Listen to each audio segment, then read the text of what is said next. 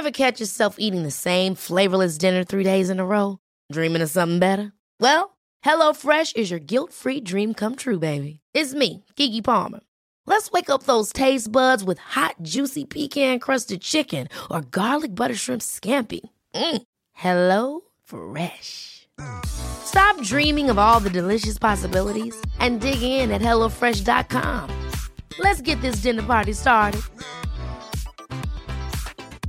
Many of us have those stubborn pounds that seem impossible to lose, no matter how good we eat or how hard we work out. My solution is PlushCare. PlushCare is a leading telehealth provider with doctors who are there for you day and night to partner with you in your weight loss journey. They can prescribe FDA-approved weight loss medications like Wagovi and Zepbound for those who qualify. Plus, they accept most insurance plans. To get started, visit plushcare.com slash weight loss. That's plushcare.com slash weight loss. One size fits all seems like a good idea for clothes until you try them on. Same goes for healthcare. That's why United Healthcare offers flexible, budget friendly coverage for medical, vision, dental, and more. Learn more at uh1.com.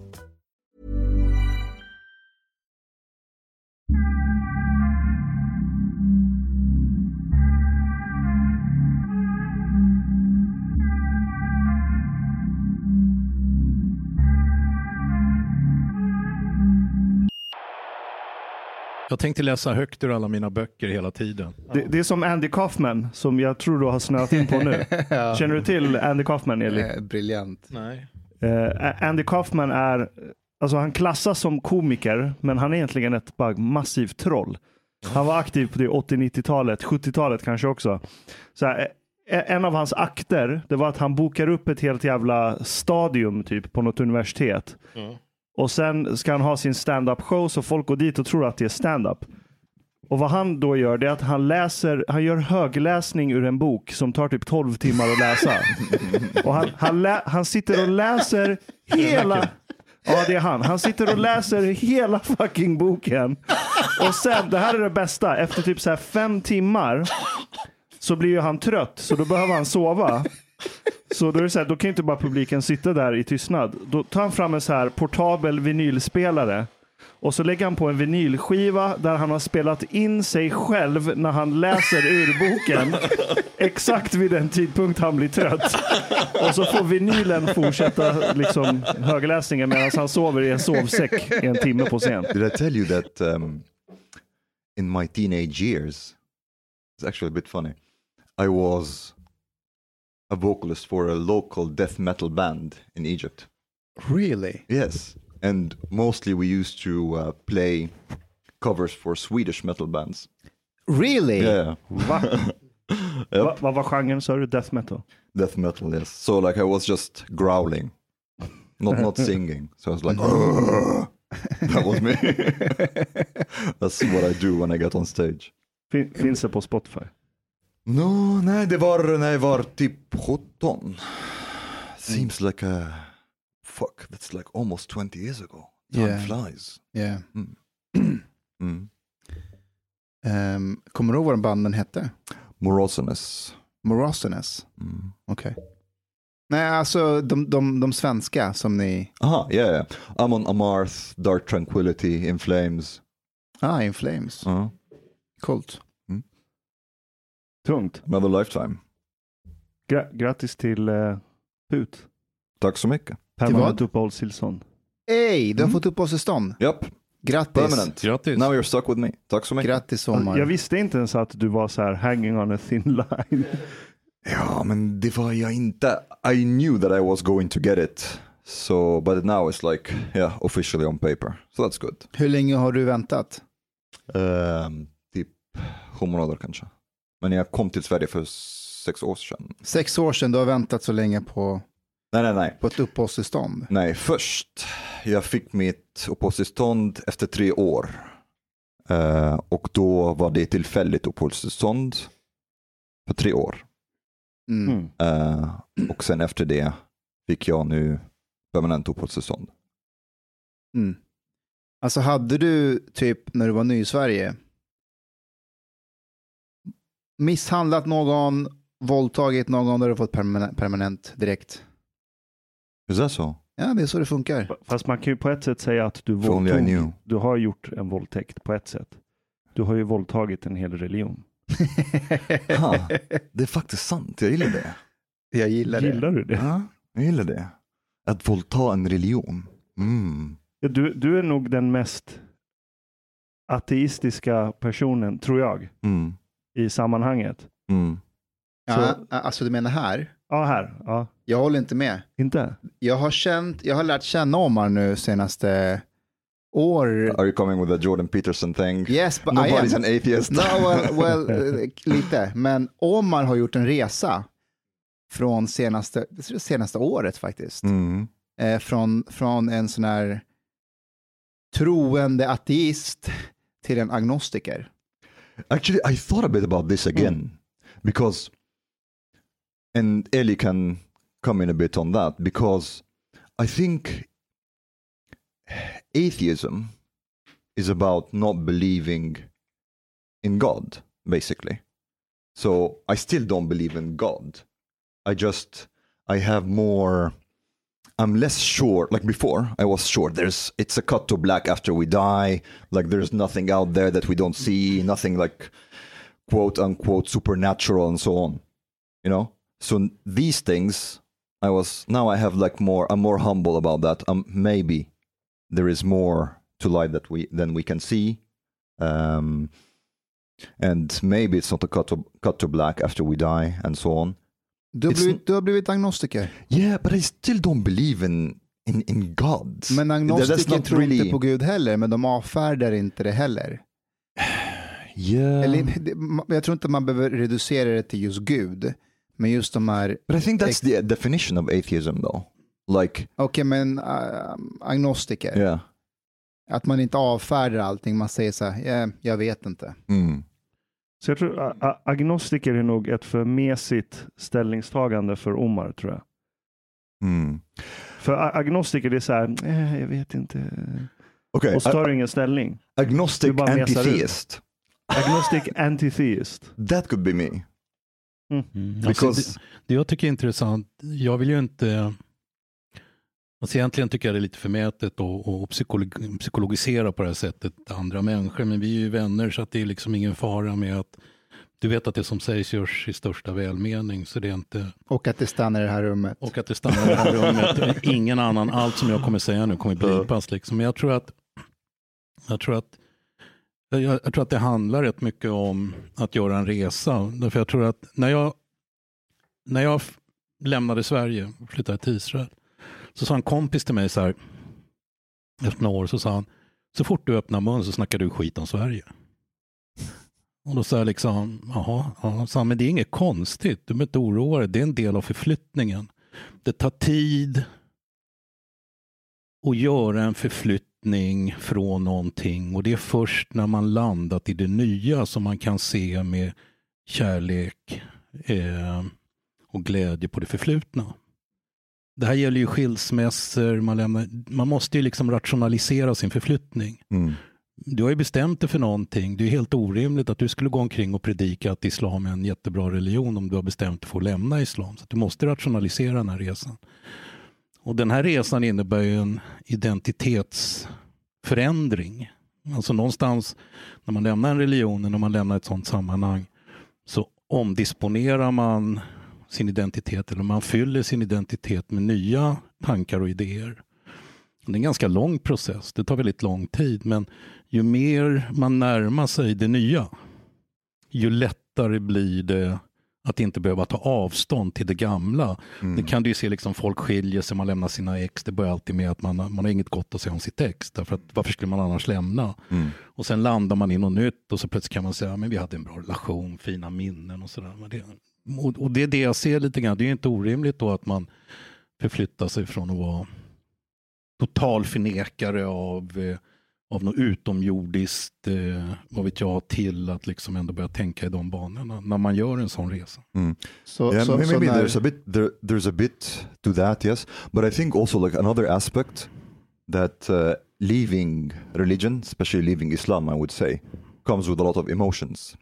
There's a lot of like, so I was also like emotional about it in the beginning. Of course. uh, and then after the emotions calm down, the the rational criticism is still there, but with much less emotional baggage. So I'm I'm able to like Då har du redan påbörjat en resa som Eli beskriver. För att du och jag har ju pratat om att vi följer den här Louis Ahmed på, på Twitter. Eh, han som har lämnat islam, och han är, eh, Mm. Louai Ahmed. mm, mm, Han är homosexuell och väldigt aggressiv islamhatare skulle jag, skulle jag säga. Men det, det är han. Eh, och varannan tweet han skriver är någonting kritiskt om islam. Eh, och han får ju massor med likes, så han har hamnat i någon slags spiral där också, att för att kunna upprätthålla de här likesen så behöver han vara, vara mer och mer fientlig mot islam hela tiden. mm. Men, men vi pratade ju om det förut, att, att du kunde känna igen dig lite grann i honom när du lämnade islam, men att idag inte på samma sätt. Well, I can't remember if we. I think what I meant, like generally speaking, about not necessarily about Luai, but generally speaking about people who are very emotional when they leave Islam. But I've always also been very careful about differentiating between Islam and Muslims. Um, so there are people who could leave Islam, for example, and they start hating Muslims in a way or discriminating as Muslims and so on. That is something I never did. Och Like det har jag inte heller märkt hos dig heller, verkligen inte under de åren vi har lärt känna varandra. Att eh, inte någonstans, men det märks tydligt hos andra islamkritiker. Ja, det Att det sant. finns ett genuint hat också mot muslimer. Det är sant. Alltså till, till och med när jag sa, jag skojade och sa att du har våldtagit en religion, men eh, det, eh, kan du bara berätta vad du gjorde så att folk inte tror att du riktigt har våldtagit en religion? Yeah. Okay.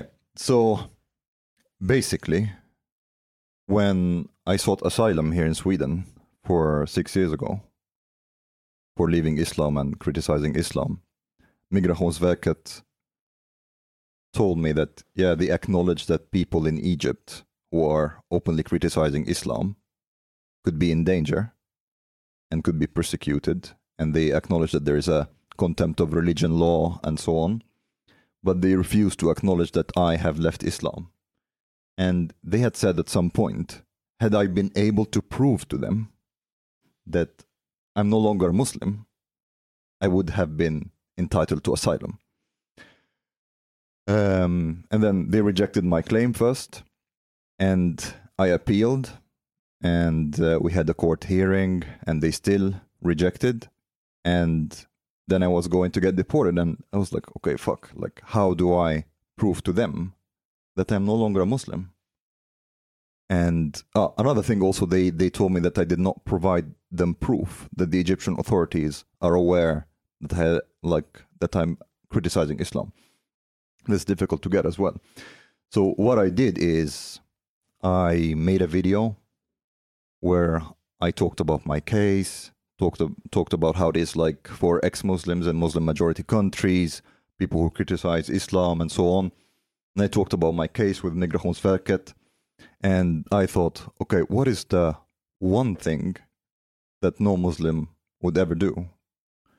Because some people say, ah, but why didn't you just like drink some alcohol or like eat some pork? And I was like, what the fuck? like there are Muslims who do that. And then it's I came with the idea that the one thing that no Muslim would do is to desecrate the Quran. So I desecrated a copy of the Quran on video. Uh, You burned a Quran basically.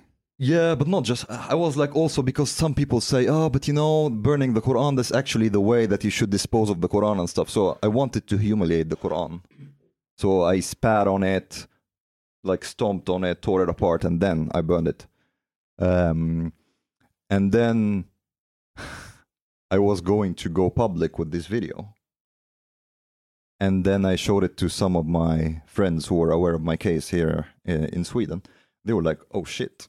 Yeah, maybe you will get asylum, but we don't know if you will live long enough to enjoy it here in Sweden. I was like, yeah, but will it increase my chances then to prove my case? They said, yeah, probably. Uh, And the funny thing is that first I sent it to uh, to Migrationsverket. Uh, and they said, okay, but maybe send it to Migrationsverket privately to tell them that actually you are genuine, you have left Islam and so on. And I thought, okay, I will do that. And then, like, first they, they I sent them on a they they asked to have it on a USB flash drive. They lost it, and like it was like a mess. And in the end, they were like, okay, just you have to to send us the video somehow otherwise we will make the decision without it and then i put it on youtube but unlisted so only people with the link can see it and then they rejected it saying that the video had too few views Va? yeah because it, it was not public and i was like okay fuck this. Just uh, then i went online with it pushed it on social media and stuff and then it caught fire. Pun intended. Um yeah. And that's that's uh, how it started, and uh, I wrote like some articles that were published also, uh, and in the end, yeah, they got convinced, so to speak. Tell me, uh, what you're saying actually about the very strong feeling that later on is like rationalized. Jag förstår svenska ja, precis. Svenska skulle det vara. Eller Alltså, arabiska. Eller arabiska. Alltså när du säger att det börjar med väldigt starka känslor och sen att du rationaliserar känslorna. Så det är i princip så det mesta fungerar tror jag med människor om man läser eh, liksom socialpsykologisk teori och sådär. Att, att den här resan med en väldigt stark känsla och sen rationalisera, den är ju, du, du måste ju på något sätt genom rationaliseringen förklara för dig själv varför du kände så starkt. Mm. Du måste liksom hitta en orsak till varför känslorna blev så starka. Så att den här processen av att först känna väldigt starkt och sen rationalisera för sig själv. Eftersom man kan ju inte för sig själv liksom framstå som en idiot. Utan för sig själv måste man ju hitta någon rationell förklaring till varför man känner som man gör. Det är därför människor alltid ursäktar sitt beteende. Mm. Men det jag undrar, sådär i efterhand då, med tanke på din bakgrund och med tanke på det du säger nu.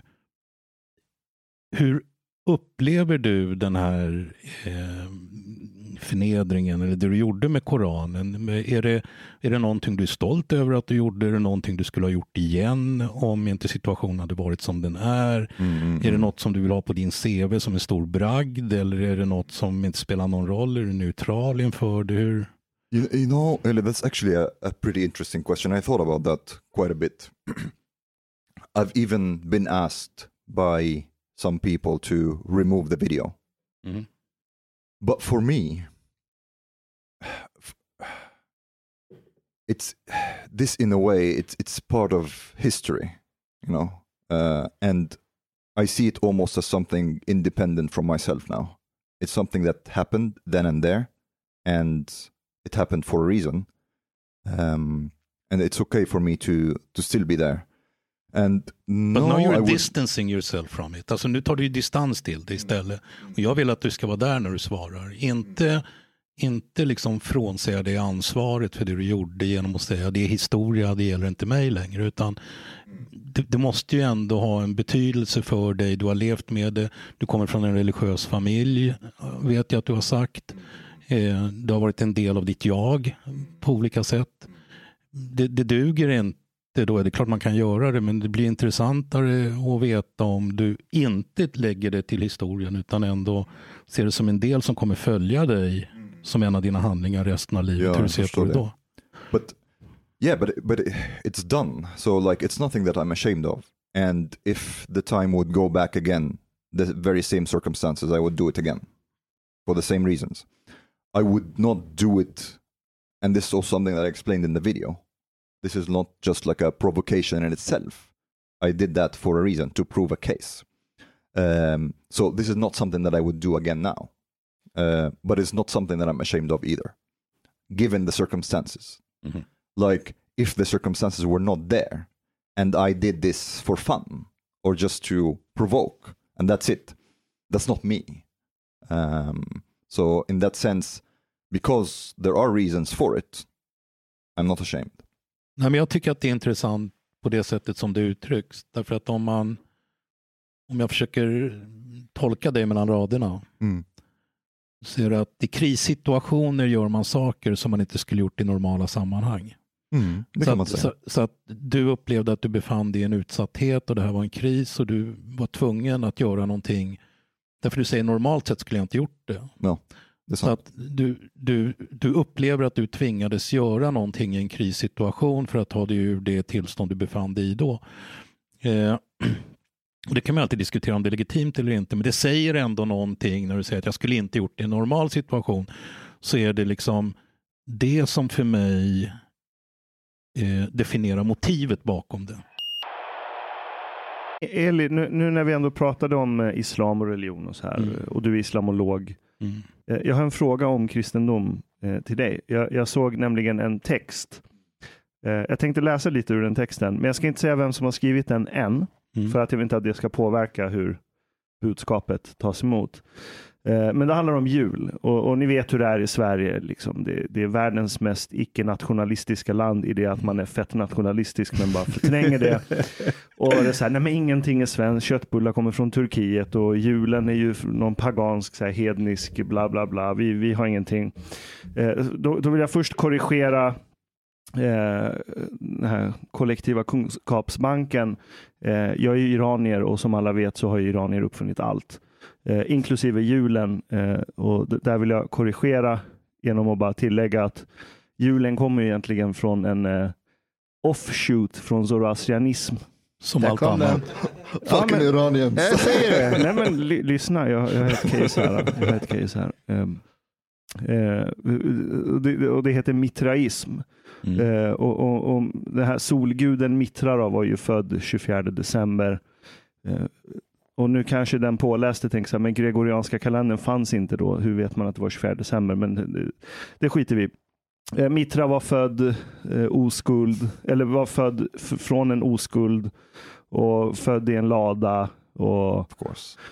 var liksom en... Hej, min syster heter Mitra. Lägg av nu. Ja, men det är ett ganska känt persiskt jättefint eh, namn. namn liksom, och, och afghanskt namn då, Mm. som nu kommer till min kännedom.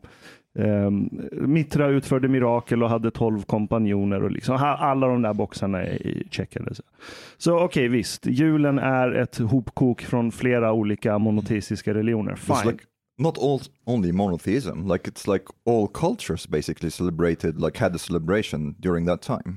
ja, Uh, it's like pagans had celebrations during that time. Like yeah, och, och det är inte så konstigt för att vi människor har exakt samma biologiska hårdvara.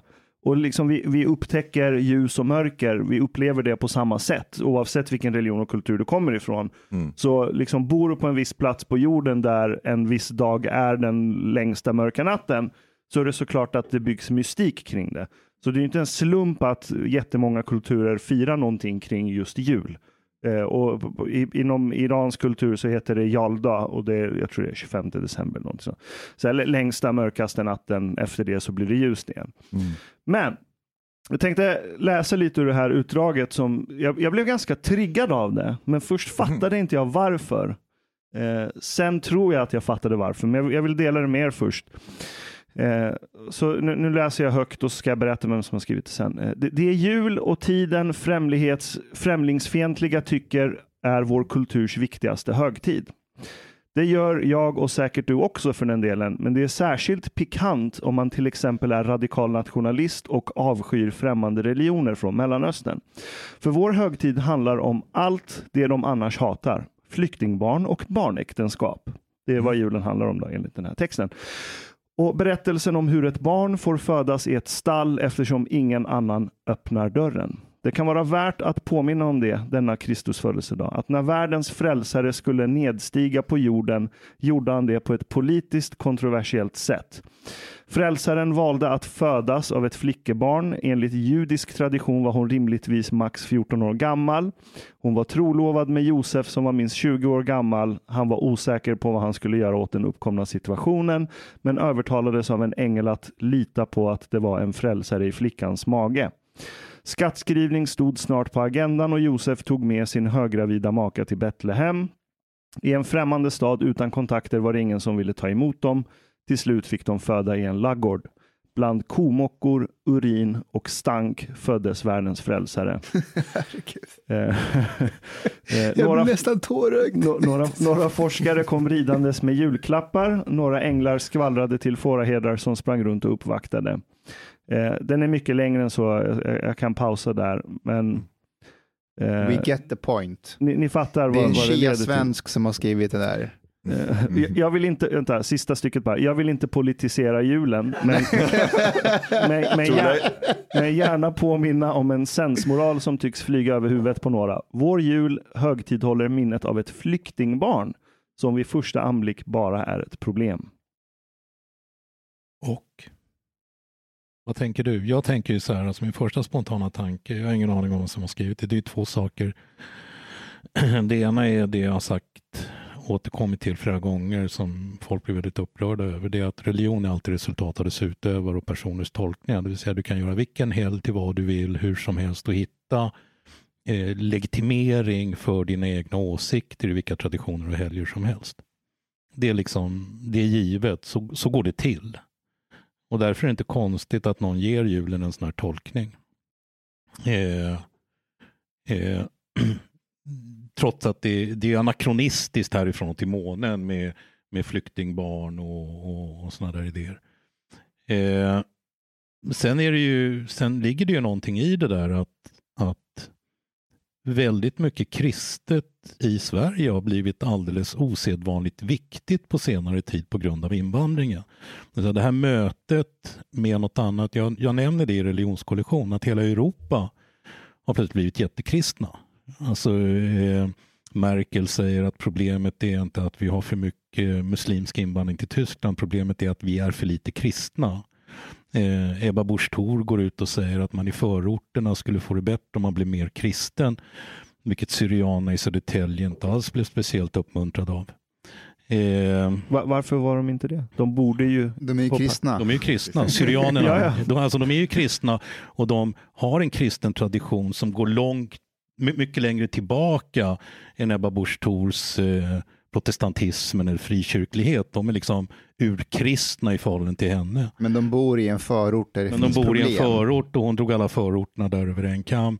Eh, Cameron pratade om, om eh, betydelsen av, av eh, att, att Storbritannien ändå har ett kristet arv och att man liksom ska inse det här. Och till och med Sarkozy, Frankrike, laicité och det där pratade om att Frankrike är ett resultat av sin kristna historia. Eh, och det är ju det gör ju att religionen eh, får betydelse även för människor som inte nödvändigtvis är religiösa därför att religionen är en del av deras identitet. Man, man är mycket mer kristen på något sätt, åtminstone eh, verbalt och retoriskt i Sverige än vad man var för 25 år sedan. Eh, och det beror ju på det här mötet då att det har kommit människor till Sverige som inte är kristna och till och med människor som kommit till Sverige som föraktar allt vad kristendomen heter eller som föraktar de här traditionerna. Och då förstärks ju de här idéerna på båda sidorna. Alltså det där är min spontana reflektion eh, efter den där texten. But but actually, just I want to say something about that. Uh, it's also interesting, I think, that many Christians think that, like, uh, they treat Islam or view Islam as very different from Christianity in a way that actually many Muslims don't. Like, actually, many Muslims think Christianity is very close to Islam in a way, and they actually believe in Jesus as a prophet, not as a son of God, but as a prophet. Not only as a prophet, he is Mahdi, he is the Messiah. Yes, that too, true. Um, so in that sense, they they see the differences. Like for example, like in Islam, people uh, Muslims don't believe that Jesus was crucified. They actually think that Judas was made into Jesus' form and crucified. Which is actually, I think it's a it's a much better story if you think about it. Like, why the fuck would God crucify his son? Of course, God would make Judas Jesus and the to, to and Judas would get crucified instead. Of course. But anyways, that's the Muslim in me speaking. But um, so so many Muslims actually don't see Christianity as something very very foreign in the same way that Christians do towards Islam. Texten som jag högläste. Eh, Den är skriven av journalisten Emanuel Karlsten och jag hyser inget agg så mot honom per se. Eh, tycker han har gjort jättebra rapportering om bland annat eh, olika direktiv inom EU som filtrerar internet etc. Men just den här texten var så här, ja, Jesus föddes bland urinstank och så här komockor. Ehm, Så om vi har julgran så måste vi ha den här politiska åsikten också, där vi bara öppnar gränsen för allt. Det var typ lite så jag läste den. Eh, Det var det som triggade mig. Men också att eh, kultur till syvende och sist, det är min ståndpunkt i alla fall, det är ju vad folk gör. Det är en Mm. process. Mm. Det är inte texten i sig. Mm. Det är inte att du går runt och bär på idéer i ditt huvud. Det är vad du faktiskt de facto gör. Mm. Så om du käkar köttbullar och prinskorv och har en gran eh, så är det svenskt om många svenskar gör det. Sen om du kan derivera det ur mitraism eller whatever, det, det är ganska sekundärt. Mm, jag vet att Dan Kohn uttryckte det där ganska intressant. Han sa att kaffet det är inte svenskt. Men fikat är det. Det tyckte jag var Mm. smart. Det och, blir, och det är ingen som skulle säga emot det, för alla vet ju instinktivt vad han menar. och det där blir ju, och det där blir ju alltså alla som försöker göra anspråk på något autentiskt är farliga. Eh, Salafister, wahhabister, nazister, nazister. de är autentiska, de är liksom det renlärliga. Mm. Och det är farligt därför att då blir alla de som inte är som du dina fiender. Och att de har den eh, ursprungliga sanningen också. Ja, därför att om du är så att säga autentiskt vit eller autentisk muslim så blir alla de som inte tänker som du, de blir ett hot mot det autentiska. Och de blir dina fiender och det enda sättet för dig att upprätthålla det här rena som du står för, det är att förgöra de elementen som hotar att infiltrera det rena. Eller förstöra eller smutsa ner. Och, och, och, och, och, det är så här, ja, så här Jesus var flyktingbarn, ja okej vi kan väl Mm. diskutera det. Eh, nationalstater fanns inte ens på den tiden. Exakt. Så, så här, definitionen flykting, asyl etc. Mm. Och, och, och, så här, och, och så kopplar vi det till det här slagordet, så här, ja, det var så här det började på 30-talet. Mm. Hitlers största problem var inte att han inte var kristen. Det är inte så att han var en tolkning av kristendomen kort från att inte mörda miljontals judar. Ja, det stämmer. Men jag skulle vilja säga att Hitler, jag skulle säga att nazismen, kommunismen och alla de här olika företeelserna, de växer upp i vad vi kan kalla för en kristen civilisation. Precis som eh, salafismen, jihadismen av olika former eh, och så vidare växer upp i en islamisk civilisation. Alltså det vi lätt glömmer bort är att det som dominerar samhällen i väldigt stor utsträckning när det gäller bildning, struktur, när det gäller rättvisa, hjälpa fattiga, ut, ta hand om sjuka, eh, skapa någon slags ordning så att saker och ting funkar. Det är religion.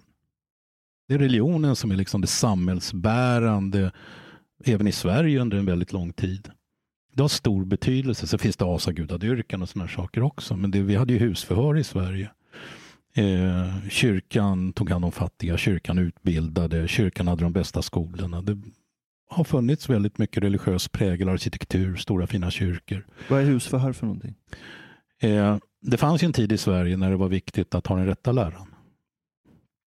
Eh, och då gick man hem till människor, alltså Svenska kyrkan, då, och kollade framförallt att man inte avvek. Så fick de örfilar om de inte kunde citera ur Bibeln. Ja det, ja, det vet jag inte, men det jag däremot vet var att man förhörde människor hemma. Mm. Katekesen, man skulle kunna vissa saker. Det är ju, om man tittar på den här filmen Utvandrarna, eller läser boken, eh, då flyr ju människor med avvikande kristna idéer till USA. Därför att i Sverige fick man inte ta nattvarden själv exempelvis, vilket frikyrkorna, eh, Svenska kyrkan hade det man kallar för sån här eh, eh, sockentyg. Det var lite paket som prästerna åkte runt med där de hade lite vin och lite så, så kunde de som hade koll liksom på själva nattvarden. Så att folk satt och höll på med sådana här ritualer för sig själva. Pingströrelsen och frikyrkorna, de skötte ju det där själva. Det var ju straffbart. Och det är en av anledningarna till att många flyr från Sverige till USA för religionsfrihet. Nu har jag glömt vad hon heter tyvärr, men eh, det är en forskare.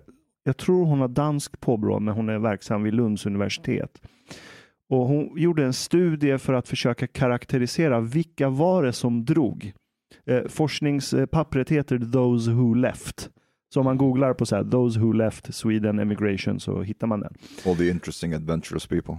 Exakt, ja precis. Inte bara det, in, inte eh, interesting adventures per se kanske, men folk som vågade sticka ut. Mm. Och, och sättet hon mätte det på, det var att kolla i så här, Sverige är ju liksom ökänt för att ha ganska mastigt så här folkregister långt bak i tiden. Och då kollade hon så här, vilka namn var vanliga under den här tiden i Sverige? Och, och så var hen- hennes tes bygger ju på att om du vågade döpa ditt barn till ett utstickande namn så är det en proxy för att du vågar sticka ut. Du är någon som liksom gör din grej och följer inte flocken. Så då kollade hon så här, vilka var de vanligaste namnen i Sverige och så rankade hon alla svenska namn och så kollade hon de som eh, eh, lämnade Sverige till USA då främst. Vad hade de för namn? Och då hittade hon en så här väldigt eh, stark korrelation med att de som stack från Sverige, det var människor som var mer så kallade individualistiska och vågade göra sin egen grej. Eh, och från det kan du ju så här, derivera eller leka med tanken att så här, alla som vågar stå för någonting själva utan att bara följa flocken, de stack från det här landet. Fast så vi har haft ett enormt underskott och det är exakt efter det Socialdemokraterna får sin Mm. och så här, det, Sverige är ju det enda demokratiska, eller ett av få demokratiska länder där typ samma parti haft majoritetsstyrning i vad var det, 80 år. Mm. Ja, de oroar sig om de skulle ha 51 procent eller Ja, 49 procent. ja, ja. Typ. Men, men du vet att när, när svenskarna sen kom till USA så hamnade många i Chicago. Det finns en sån här sägning att eh, the Swedes build Chicago. Mm. Men det sägs också enligt register från 70-talet eh, med gjorde någon forskning att svenskarna hamnade i något väldigt fattigt område i Chicago där man studerade specifikt. Men att de svenskarna sökte sig inte bara till andra svenskar utan till de svenskar som kom från samma by som dem Mm. för att hålla ihop.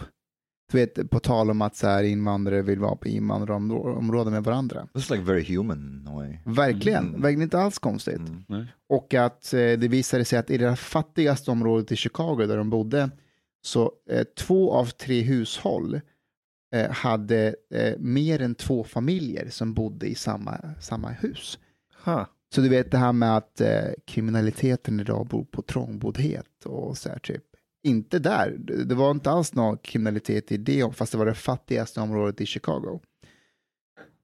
Mm. Så visst, man är individualister till en viss gräns och, och du vet hela det här, har ni hört talas om han, ehm, eh, heter han Goodwin, han som har skrivit om eh, Somewheres och Anywheres? Just det. Han Eh, eh, David, David Goodhart. Goodhart heter han. Goodhart heter han. Så David Goodhart skrev om att det finns, eh, det här kom under flyktingkrisen lite senare, det finns två olika sorters människor, somewheres och anywheres. Mm. Att eh, anywheres är de här kosmopolitiska, det kan vara från media, det kan vara akademiker. De kan bo var som helst i världen, de, Mm. de har inget specifikt hem de söker sig till. Judar. Judar, exakt. Det är ett skällsord. Kosmopoliter. Ja. Medan anywheres är människor som vill ha en specifik plats. De vill känna igen sig hemma. Mm. Förlåt, eh, somewheres. Somewheres vill känna igen sig, de vill känna igen hembygden, de vill känna igen det ikan, de vill ha liksom en symbol för den platsen de bor i. Och det är vanligt folk. Vanligt folk. Ehm, vad heter hon, statsvetaren i kvartal, eh, ehm, vad heter hon, Katarina Barling Marling. Mm. skrev att Sverigedemokraterna är det enda partiet i riksdagen som är somewheres. Alla andra har en anywheres approach i sin politik. Mm. Ehm, men det som somewheres och anywheres ändå visar att egent, jag pratade om det här med Per Brinkemo och han sa det att det finns inga anywheres. Anywheres är en myt, sa han. Därför att även om du flyttar som svenskarna till Chicago så blev ju de en slags somewheres. De sökte sig till andra svenskar. Så, för att vi är flockdjur.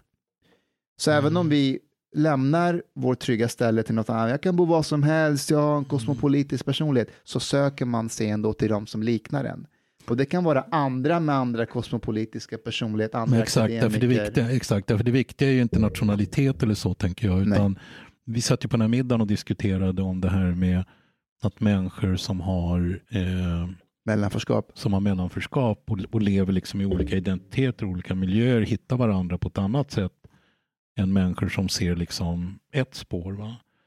Och jag tror att det att, att mellanförskap eller det du beskriver framkommer väldigt naturligt just det här med religion. Därför att för mig spelar det inte så stor roll om det är kristendomen eller islam eller judendom eller sådär. Jag ser ju det utifrån hur människor är. Jag anser inte att, att liksom religion skapar människor. Därför det finns inget väsen liksom som är hej, jag är religionen. Så, va? Utan det, det är människor. And this is where we differ a bit. Ja, ja, but, ja men du har fel. Eh, men, men, men, men, men, men, det är inte konstigt heller därför att, därför att eh, hade du haft en annan uppfattning så hade inte din förflyttning varit färdig. Alltså det finns ingen, det, det, det är helt orimligt att påstå att att religion skapar människor. För hade religion skapat människor hade alla människor utövat religioner på samma sätt. Då hade det bara funnits en mall. Men det är inte dit jag vill komma riktigt. Utan det är ju det här då att man, att man är, positionerar sig för dem som somewhere är viktigt. Det blir också anywhere. För vi har ju också positionerat oss som mellanförskapet. Men det blir ju väldigt viktigt att det jag tror på, eller mitt somewhere, oavsett vad det handlar om. Även om jag inte kan argumentera för det så blir det en känslomässig grej att försvara min position. Därför att om den andre också har rätt, då måste jag ju förflytta mig. Så jag måste liksom, det är en socialpsykologi, jag tror Jonathan Haidt skriver om det, släpper in ett gäng på ett museum med två tavlor så kommer hälften samlas runt den ena tavlan och andra hälften runt den andra tavlan. Och båda grupperna kommer argumentera för varför den andra gruppen har dålig smak. men, det, men, men, det kommer också göras utifrån en massa argument som, som liksom bygger en moralisk berättelse. Det är inte bara en dålig smak. De har dålig smak som dåliga människor, de är outbildade så de blir sämre människor också. Den moraliska berättelsen är helt avgörande för självbilden. Och det här återkommer ju då hela tiden när jag hör människor som plötsligt säger så kristendomen. Så I kristendomen, liksom folk, år 2020 kan säga att i kristendomen är det inbyggt att skilja mellan kyrka och stat. Liksom. Och så kan det ju vara att det är inbyggt, men då fattade inte bysantinska imperiet det där överhuvudtaget. Eh, alla de här olika ortodoxa kyrkorna som hela tiden söker sig till makten och söker makt som eh, Slovenien och, och, och Ryssland och, och och så vidare. De har heller inte förstått det. Så att även om det är inbyggt så är det en ganska stor grupp kristna som inte har fattat det som är inbyggt. Men det blir liksom ett argument som man ändå lyfter därför att man på det känslomässiga planet vill visa att man har någonting som inte de andra har. Men måste hela kristna världen fatta det för att det argumentet ska gälla?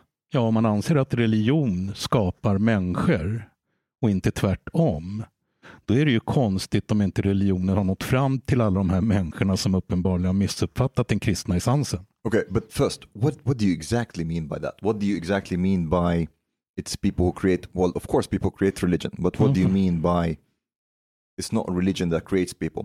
Because for me, it's not that religion creates people, but there is a link between people's beliefs and people's actions. And this is this is what I mean. Like for example, um, if there was no connection at all between people's beliefs and people's actions, then Christian fundamentalists would have been as likely to kill people who eat beef as Hindu extremists would be. And Hindu extremists would be as likely to bomb abortion clinics as Christian fundamentalists are. Or, like, for example, if you if one does not understand that there were cultures that believed sacrificing virgins would lead to like fertility and so on you would you would not understand why they're acting that way. It's because that's what they believe. And of course it affects their action. And this is what i mean by religious beliefs. Jo, men det, det är helt annat. Alltså när du säger så här att att, eh, att eh, hinduer kan bli, liksom slå ihjäl människor för att de har liksom ätit oxkött. Ja, det, det finns sådana och det finns en extrem hindunationalism och sådär också som är så, så är det naturligtvis en tro och en idé som skapar ett beteende. Men jag menar att det finns ingen, det, det, det är klart att det människor tror gör att de beter sig på ett visst sätt. Men det jag säger är att religioner ser jag som en civilisation. Vi en kristen civilisation i Europa. Islam började med en civilisation i Mellanöstern som framförallt bestod av, då, som jag beskriver i min senaste bok, som krigiska eh, eh, eh, beduiner vars eh, byggnadskonst begränsade sig till tältresning. Mm. Eh, det var liksom de första muslimerna som kom ut och så, och så var det så det började växa. Och sen så, men från de här civilisationerna så växer en massa olika ideologier. Och de ideologierna som växer fram ur de civilisationerna tror människor på. Och när de tror på en viss ideologi så blir också det, den ideologin eller den tron något som legitimerar deras handlingar. Så till exempel, islam är en, en, en civilisation, Mm. en kultur, Mm. och ur den civilisationen så kommer olika ideolo ideologier som Mm. salafism, wahhabism, brödraskapet, men också sufism där man Ja. Har en Alltså mer fredlig möjligt. syn. Ja, eller människor som, alltså ur den här civilisationen växer det fram människor som är djupt troende och religiösa och tycker att man ska ägna sitt liv åt att hjälpa fattiga och ta hand om go- liksom goda människor. Som din troende far exempelvis Omar, som var en god, han, han gick ju inte omkring och betedde sig som en salafi jihadist trots att han var troende muslim. Rimligtvis. Eh, det, det, det är åtminstone inte så du beskrev honom för mig när vi pratade om det. Men, men, men sen har du också salafi jihadister som som ser det som en dygd och en religiös plikt att slå ihjäl oliktänkande. Båda är djupt religiösa, båda är goda muslimer utifrån sitt perspektiv. Men de har tagit den här civilisationen och den här kulturen och den här idén och format hela den här salafijadismen liksom när man plötsligt åker omkring med, med hatar Amerika med Ray-Ban glasögon, iPhone-mobiltelefoner och skjuter med M16. Eh, det, det är så snurrigt så att det inte är klokt. Va? Men det, det är liksom, man bygger en hel identitet på väst. Du har en, en muslimsk identitet i Sverige som, som, som, som i princip är någon form av leninism, marxismen. Där man ska mobilisera förorterna mot den vita makten. Eh, Louis Farrakhan blir liksom en, en modell, Malcolm X blir en modell. Om du åker till, till några gubbar någonstans i Mellanöstern som sitter böjda över Koranen och säger Malcolm X, de vet ju inte vad du pratar om. Så att det formas nya idéer. Misstaget eller missförståndet har ju varit att man har sagt att är du religiös är du god.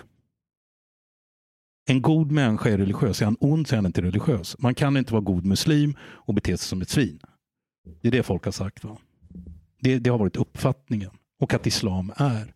Men det har ju att göra med att religionssociologi är ju inte mer än 200 år gammalt. Och de som utbildade om religion, det var präster, imamer och rabbiner. Så de sa, religionen säger. Jag är god. Man ska vara god. Är man ond är man inte troende.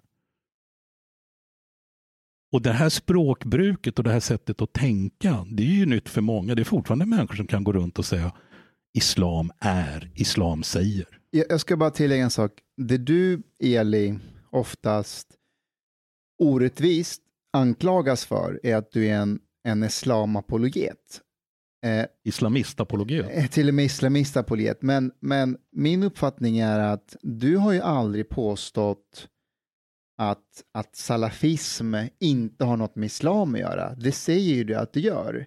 Medan en islamapologet är att IS har ingenting med islam att göra. Precis, det är bara en vantolkning och en misstolkning. Hela min bok i Guds namn förklarar till och med kopplingarna mellan islam, islamiska begrepp och hur man har tolkat, hur man liksom har byggt den här idén utifrån koranska och religiösa begrepp. Att man är liksom, det finns en religiös... Och sen har man byggt in ett förakt mot väst och sådär och andra saker. But okay, let's have some fun. Um, Eli, do you know what steel manning is? Still. Steel manning. Du vet vad, eh, du vet vad eh, halmgubbe är?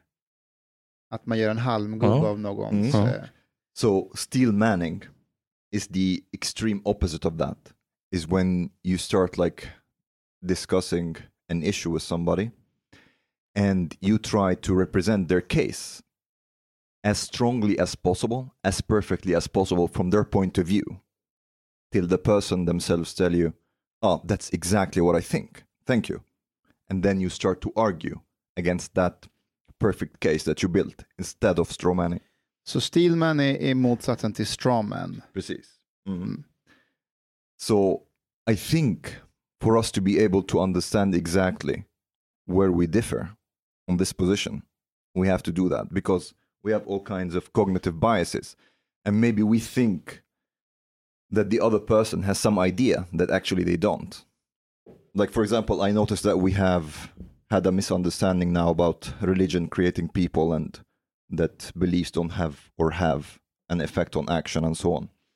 But I think actually maybe Mustafa should do that because he's very familiar with your views and is very familiar with mine. Oh my god. Can you do that? Can you try to rep- first present what Eli thinks on Islam, highlighting the points of difference maybe that he have from me, and the same thing for me, till we are both satisfied with the case you built, and then Okay, we start yes. to argue from that. Men, men så här, min uppfattning, och, och, och, och ni, kommer, ni kommer självklart och, ska rätta till mig också för att jag kommer inte, men, men, men jag ska göra, göra, mitt bästa för att kortfatta. Elis eh, eh, syn på det, eller det här är egentligen inte Elis syn, det, här är, det finns en konsensus bland, Religionsvetare, religionssociologer Precis. från Durkheim och framåt. Liksom. precis, är att eh, religion är ett resultat av deras utövare. Mm. Det är utövarna som gör religionen och Mm. inte religionen som gör utövarna. Mm. Eh, och Eli menar också att om problemet är utövarna Mm. så, är, så är utövarna också lösningen. Mm. Är, det, är det Ja, väldigt enkelt? det är väldigt enkelt. Eh, Omar säger mer att, att religion har en betydligt större roll i att eh, bilda uppfattningar hos människor. Att de, eh, att de gör vissa saker, vissa specifika saker och kopplar det till religionen och det finns också stöd för det i religionen. Eh, och, att, och att det som står i texten spelar faktiskt roll. Är det någonting mer som jag missat? No. I, th- I think that's that's more or less true because for me, I think also, and correct me if I'm wrong, Eli. I think one of the main differences that we have Mm. Is that you focus more. You kind of like, in a way, at least this is what I uh, what I perceive. Mm. Disregard beliefs and values. For you, what's important is the action, and the action is everything. Is is this? Nej, det stämmer inte. Det Du- stämmer inte. Okej. Nej, nej, So du tar det till en annan... least... Nej, du tar det till en annan plats. Eh, så här, det du säger exempelvis, om jag förstår dig rätt, det är att även om en muslim skulle dricka alkohol så vet den muslimen innerst inne att det står i Koranen att det är förbjudet. Någonstans där. Va? Så att det finns liksom en känsla som är i Är, konflikt är, är med en det rätt handling. uppfattat, Omar? Um, Ja, yeah, du har sagt det flera gånger, så det är därför jag tar upp yes, det. yeah, yeah. Like for me, uh, there are. So this is also the concept of sin. Mm. There are many Muslims who do things like have non-marital sex, drink alcohol, and they know that this is like forbidden Islam, and they know that they are sinning, Mm. but they kind of like want to live their life or like have an uh, have an um, an idea that they will haytubo, they they will repent Mm. um, after a while when they get old and so on, and God will forgive them and so on. Uh, so there's a difference because one time I had a conversation with someone from Humanisterna, Mm. and I talked about uh, a girl that I know in Egypt, and she, she was Muslim, and she used to like drink alcohol and had like a non-marital like uh, relationship and so on, and the the guy told me, ah, it's it's very good that that girl found that interpretation of Islam that she was able to reconcile with her life. And I told him if he would go to that girl and tell her, okay, it's good now that you think that Islam is okay with alcohol, that uh, alcohol is halal and non-marital sex is halal, that girl would have looked at that man as if he's cuckoo. You know, he's, he's crazy because she would say, of course I know these things are haram in Islam. I just don't give a fuck. I want to live my life, you know? And this is like I think a lot of people sometimes don't get this nuance. Okej, jag, jag, jag förstår vad du säger och jag menar ju då återigen att du säger det du säger på grund av det sammanhang som bakgrund som du kommer ifrån. Och anledningen till att, att jag säger så det är ju att om vi flyttar till kristendomen exempelvis, om vi tar kristna, eh, kristna uttryck i Mellanöstern, Mm. kopter, eh, melkiter, eh, maroniter, de, de är katolik, alltså de katolska ortodoxa kyrkorna. Helmarinerat i hederskultur. Kopterna i Egypten är de som håller på med, eh, framförallt som håller på med könsstympning. Eh, uppfattningen om eh, sex utanför äktenskapet skulle vara mer eller mindre likartat i alla de här miljöerna, vilken av de här religionerna du ens tar. Så att religionerna har i det här fallet, och du kan ta helt oreligiösa kurder förresten, som är, där har du också en jättehistoria med att inte gifta sig och hederskultur och så vidare, oavsett om de är religiösa eller inte. Så att regionen, kulturella uttrycken i religionen som är präglade då av klanstrukturer och därför också hederskultur tolkar in sina kulturella och sociala beteenden i det religiösa. När man flyttar religionen åt ett annat håll och går någon annanstans med den istället, eftersom jag har pratat om kristendomen nu, så har ju protestantismen exempelvis en helt annan syn på hbtq-frågor, sexuella relationer. Om du går till en maronitisk präst och frågar vad han tycker om homosexualitet, eller en rysk-ortodox präst för den delen och frågar vad han eh, tycker om sexualitet, eller för den delen kvinnliga präster. Där kristendomen har ju då formats exempelvis i en svensk kontext, att vi har en svenska kyrka som har en kvinnlig ärkebiskop och som är hbtq-vänlig. Detsamma skulle jag säga kommer så småningom i Europa också hända med islam. Jag har sagt och skrivit några gånger att islams framtid, oavsett hur den kommer se ut, ligger i Europa, inte i Mellanöstern. Därför att i Europa har du plötsligt muslimska uttryck som Mellanöstern är helt främmande för. Så att du ger religionen inte en annan betydelse, men du ger den en annan roll än vad empirin visar att den har. Men, men på vilket sätt? Och återigen, Eh, jag menar att... eh, om- jag, men, alltså jag säger så här. En muslim, en kristen i Mellanöstern och en helt oreligiös kurd har samma uppfattningar om sex utanför äktenskapet och homosexualitet. Då är det inte religionen som styr utan då är det kulturen. Ja, jag vet. Men till exempel, om vi säger att om i islam, it was like very clear, for example in the Quran or the Hadith and so on, that sex outside of marriage is not a sin. Actually, it's encouraged. Yeah? Is it not more likely that this would have been, and like people really believe that? Is it not that this is like the word of God? Is it not more likely that they would have like Men nu, nu bygger du en halmgummi med, Nej, nej, med en hypotes inte. som är helt irrelevant. Nej, nej, inte. Det, Därför, att, därför att återigen, Mm. du, alla de här religionerna skapas i en kulturell och social miljö för väldigt länge sedan när värderingar och normer såg annorlunda ut. Mm. Det som räddar religionerna, det som räddar religionerna och gör att de kan överleva, det är tolkningsmöjligheten. Om du tar exempelvis Koranen, jag skrev om feministisk tolkning av Koranen för ett tag sedan, så har man ju liksom, inom islam har man skapat tre alternativ på att ta sig runt problemen. Det ena är att man förpassar obekväma eller kontroversiella texter till sina historiska sammanhang, vilket därmed diskvalificerar dem från att gälla i vår samtid. Eller så jämförs det med andra texter och så säger man den här texten är mer positiv så vi väljer den istället.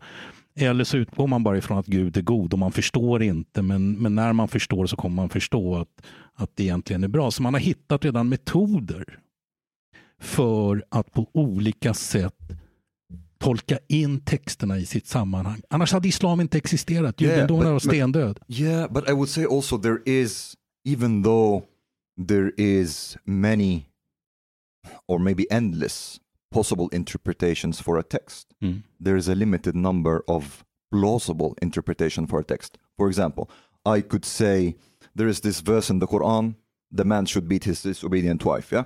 I was waiting for that one Yeah. because that's the one I have. Yes. Jag kan också And- tala om för er att det är Sura 4, vers eh, 34. Mhm. And then I can say, well, this this says that the man should beat his disobedient wife, and then Ashkan can come and tell me, you know what? No, for me this verse is a man should give his disobedient wife flowers. Hmm. You know, that's my interpretation of the text. But that is not a plausible interpretation of a text. If you understand Arabic, you would see the word hit, and then who, which one of us would have a more plausible interpretation of it? You can say that you have a more progressive interpretation, but it's not a plausible interpretation. Hmm. And the thing is, for me, how like the my view of religion is very similar to my view of culture and language, that they are collectivist in nature. It's the collective that has um, that defines what a culture is. It's the collective that has control over language and the collective that has control over religion. Of course, you can have like a very like. Of course, I can go and say, well, homosexuality is is fine in Islam, but as long as we're married. Of course, as an individual, I can say that, and that's your subjective interpretation. But as long as it deviates so much from a collective interpretation of that religion that sees that homosexual marriage is not something that is Islamic, then your individual interpretation is totally irrelevant in that in that situation. Men, men du säger emot dig själv. På vilket sätt? Därför det som gör tolkningen plausible, eller det som gör tolkningen legitim, det är i vilken utsträckning den utövas. Om tolkningen inte är legitim så kommer alla följa det som står om tolkningen. Vänta ett tag, Mm. jag har lyssnat på vad du har sagt. Mm. Det, legitimiteten i tolkningen är själva utövandet. Det vill säga om majoriteten av muslimska män eh, inte slår sina fruar och jag misstänker att majoriteten av muslimska män inte slår sina fruar på måndagar, tisdagar och torsdagar utan Bara på söndagar. bara på söndagar. Alltså majoriteten av muslimska män i världen misshandlar inte och slår inte sina fruar. Då betyder det att det är redan accepterat att det finns en tolkning och ett beteende som är plausible för den texten. Oavsett om man väljer att förpassa den till historien, man väljer att hitta en annan tolkning, oavsett vilket av de tre alternativen jag har sagt som man har valt, så har beteendet diskvalificerat det. Det är samma sak inom judendomen. Judendomen har en massa idéer om hur man ska stena den ena och hur äktenskapsbryterskor eh, ska hanteras och, om man ska utdöma dödsstraff. Eller inte. Det görs inte. I och med att det inte görs så har man redan hittat plausible tolkning. Kristendomen samma sak. Det finns ju massa olika idéer inom kristendomen om, om, om vad man ska och inte ska göra, eh, hur man ska bete sig, hbtq-frågor igen och sådär. I och med det att det inte görs så har man redan hittat tolkningen. Det vill säga sociala strukturer har redan förpassat texten till historiens skräphög. Förutom i samhällen där de sociala och kulturella mönstren fortfarande accepterar dem. Men Eli, ha- har inte Omar ändå en poäng när han säger att Nej. om det, hade om det hade stått i texten uttryckligen, eh, sex för äktenskap inga problem, kör, kör så mycket ni vill. Homosexualitet, kärlek mellan två män är inge, inte ett problem, bara kör.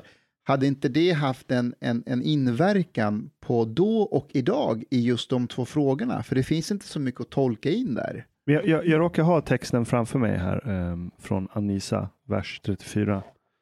Um, men are the caretakers of women, as men have been provisioned by Allah over women and tasked with supporting them financially.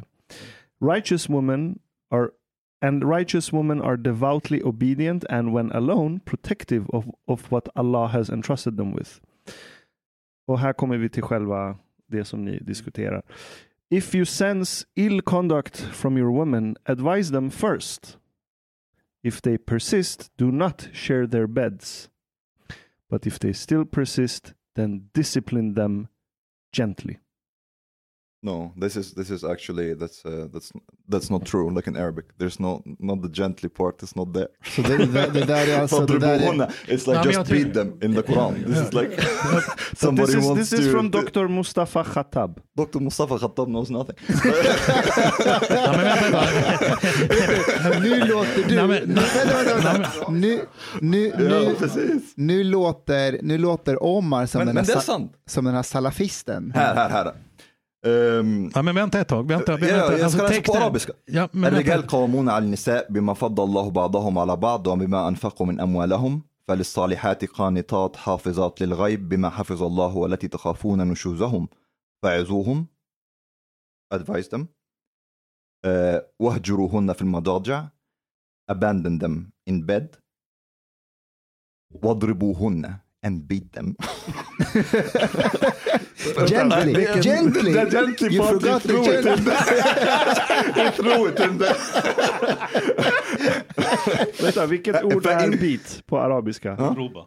اضرب آه، اضربوهن Drobahunna. Droba. Ja, Hon- اضربوهن det är slå henne. beat Ja. Kan, kan du arabiska? Nej. Okej. فإن أطعنكم and if they, so if they obey you فلا تبغوا عليهم سبيلا إن الله كان علي uh, كان عليا كبيرا and if they obey don't go too far so that's I don't know where the gently föreställ er de som, Men, men de som lyssnar på den här podden bara spolar till den här delen och hör Omar prata arabiska i två minuter. Bara, vad händer men alltså- med den här podden?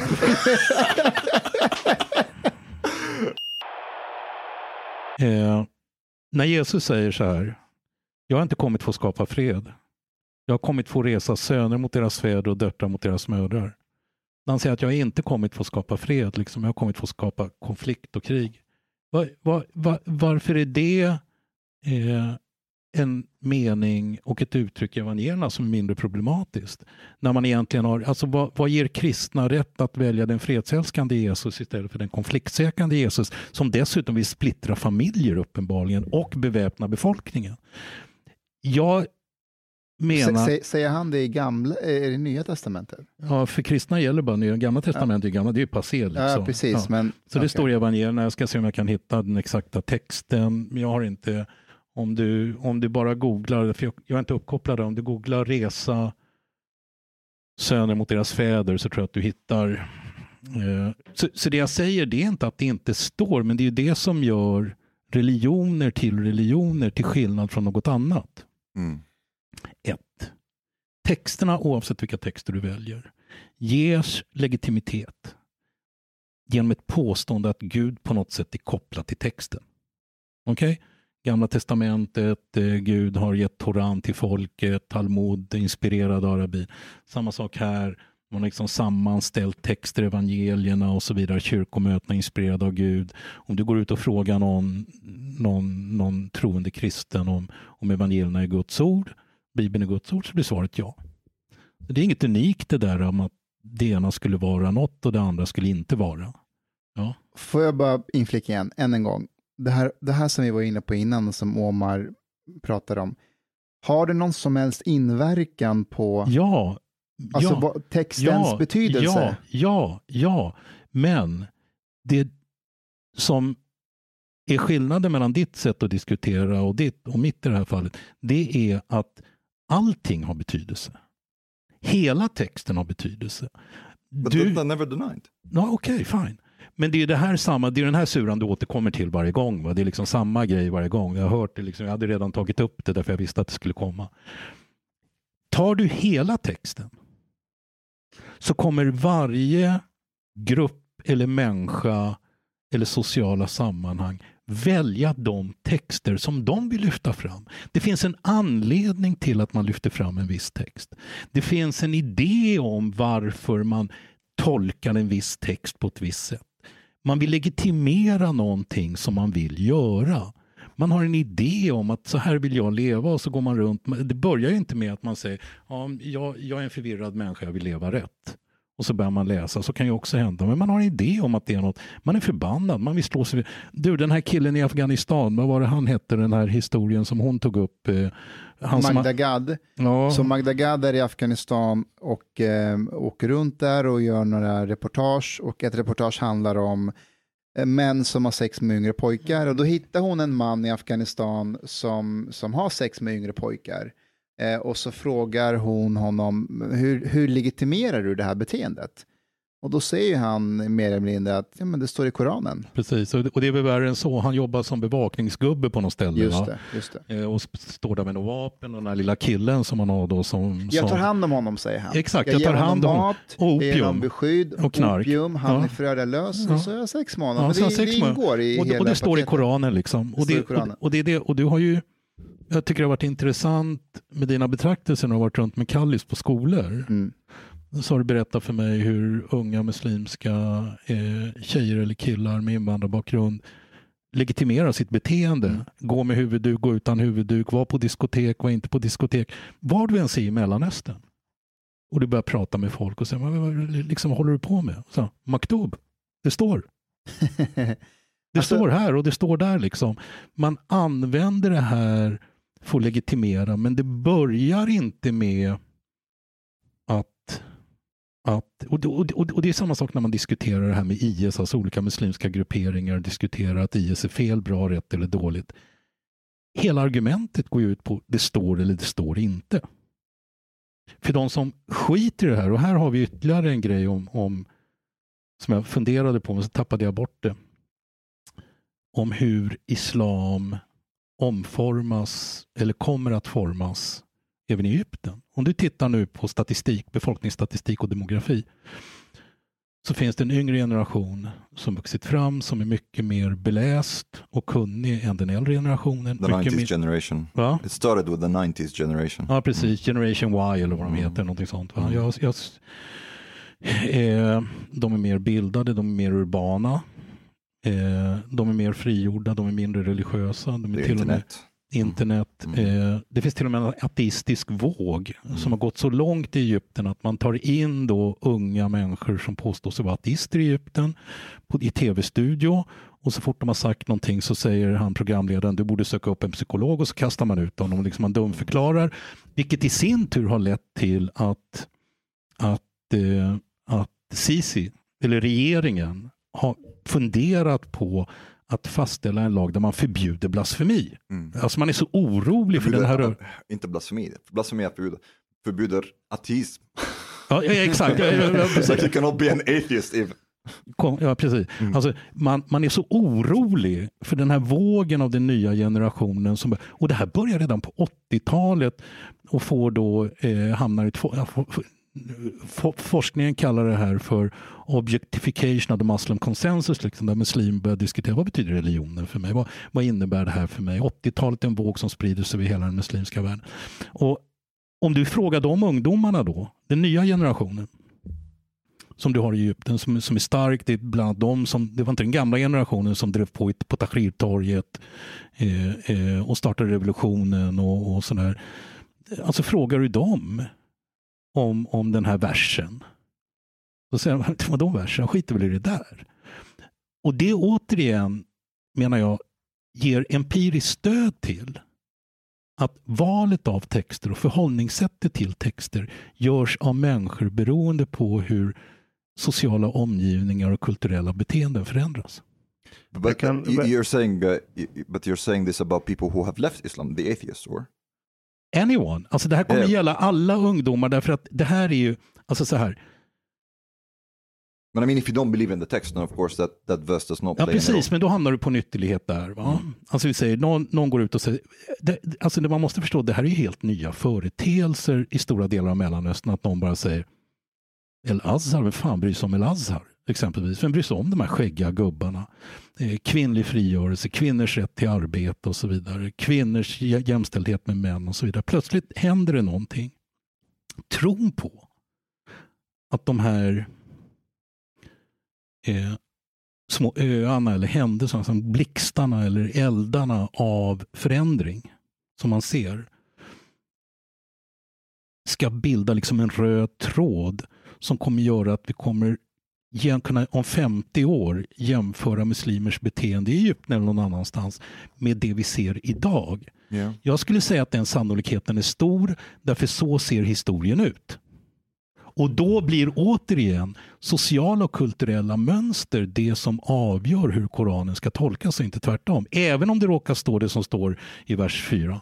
Får, Ja, jag- måste, jag- jag, måste, jag måste göra ett inspel här. Mm, Det, mycket av ateism-tankegodset som är spritt i västvärlden idag, jag skulle säga att det kommer väldigt mycket från Richard Dawkins. Och han och hans följare betraktar ju, eller han kallar ju religion för en mind virus. Som att det vore en sorts anomali. Att om, om vi bara blir av med den här anomalin så kommer allting bli mycket bättre. Vilket är ett så brutalt ogenomtänkt påstående så det finns inte. Jag ska berätta varför. Dels för att alla mänskliga samhällen har någon sorts religion. Även i Sverige så är vi sjukt religiösa. Eh, det är en helt egen diskussion. Men jag, jag vill påminna om att så här, vi, vi har en så här bild av neandertalare. Att de är så här lite retarded, så dumma. En dum version av människor. De är lite korkade. Och, Eh, exakt, det, det, exakt. Det ljudet är typ hur vi sammanfattar neandertalare. Men vad många inte vet tror jag, det är att neandertalare uppfann, upptäckte eld före människan. De hade religion långt före människan hade det. Eh, de hade väldigt mycket mer avancerade verktyg och kläder än vi människor. Och vad som hände var att eh, planeten har ju genomgått, eh, jag tror det är fyra istider eller någonting sånt. Wurm, Ritz och så har jag glömt vad de två andra heter. Och vad som händer är att neandertalarna och människorna existerar ju samtidigt under en viss period. Och vid en av de här istiderna så råkar neandertalarna isoleras fast eh, på någon så här isplätt i norra Asien eller någonting sånt. Eh, och det här är efter att de har haft kontakt med människor, för vi bär ju på vad är det, cirka 4 neandertal-DNA. Så vi har ju liksom parat oss med neandertalare. Men det som dödade eller som utrotade neandertalarna, det var inte att de var mer korkade än oss eller så på något sätt. Utan att när de blev isolerade på den här isplätten i 70 000 år eller vad det var, i nor- norra Asien, då var de tvungna att anpassa sin kultur till den geografi och klimat de råkade vara i. Vilket var att liksom jaga mammutar och försvara sig från kyla. Och för att de ska kunna överleva det här brutala klimatet var de tvungna att rigidifiera sin kultur. Alltså bara göra den så stel och oanpassningsbar som möjligt. Det fanns inte utrymme för flexibilitet eller tolkningar.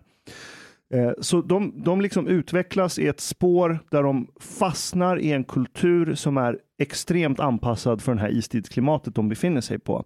Medan Homo sapiens som inte fastnade på den här isplätten, det fanns all möjlig olika sorters miljö och klimat.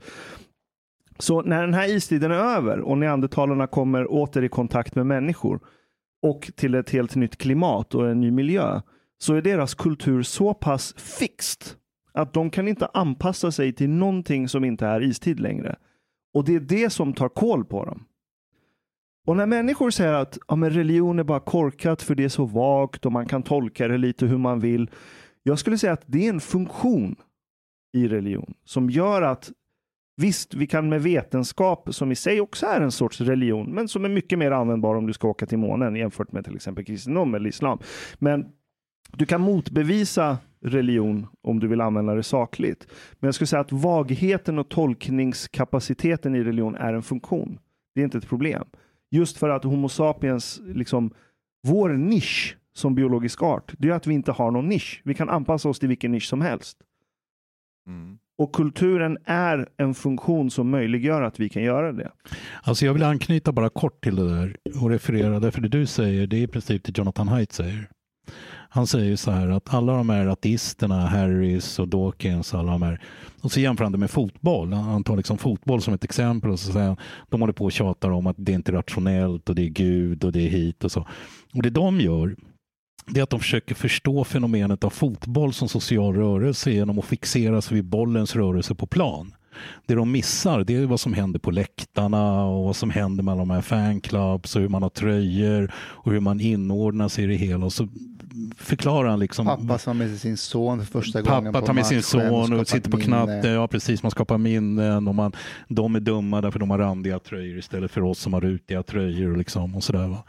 Och, och det är det som är och orsaken till det menar jag det är att man fortfarande inte har väldigt svårt att, an, eller att se den religionssociologiska aspekten eller den vetenskapen eh, för att förstå vad religion är. Man går liksom från fel håll.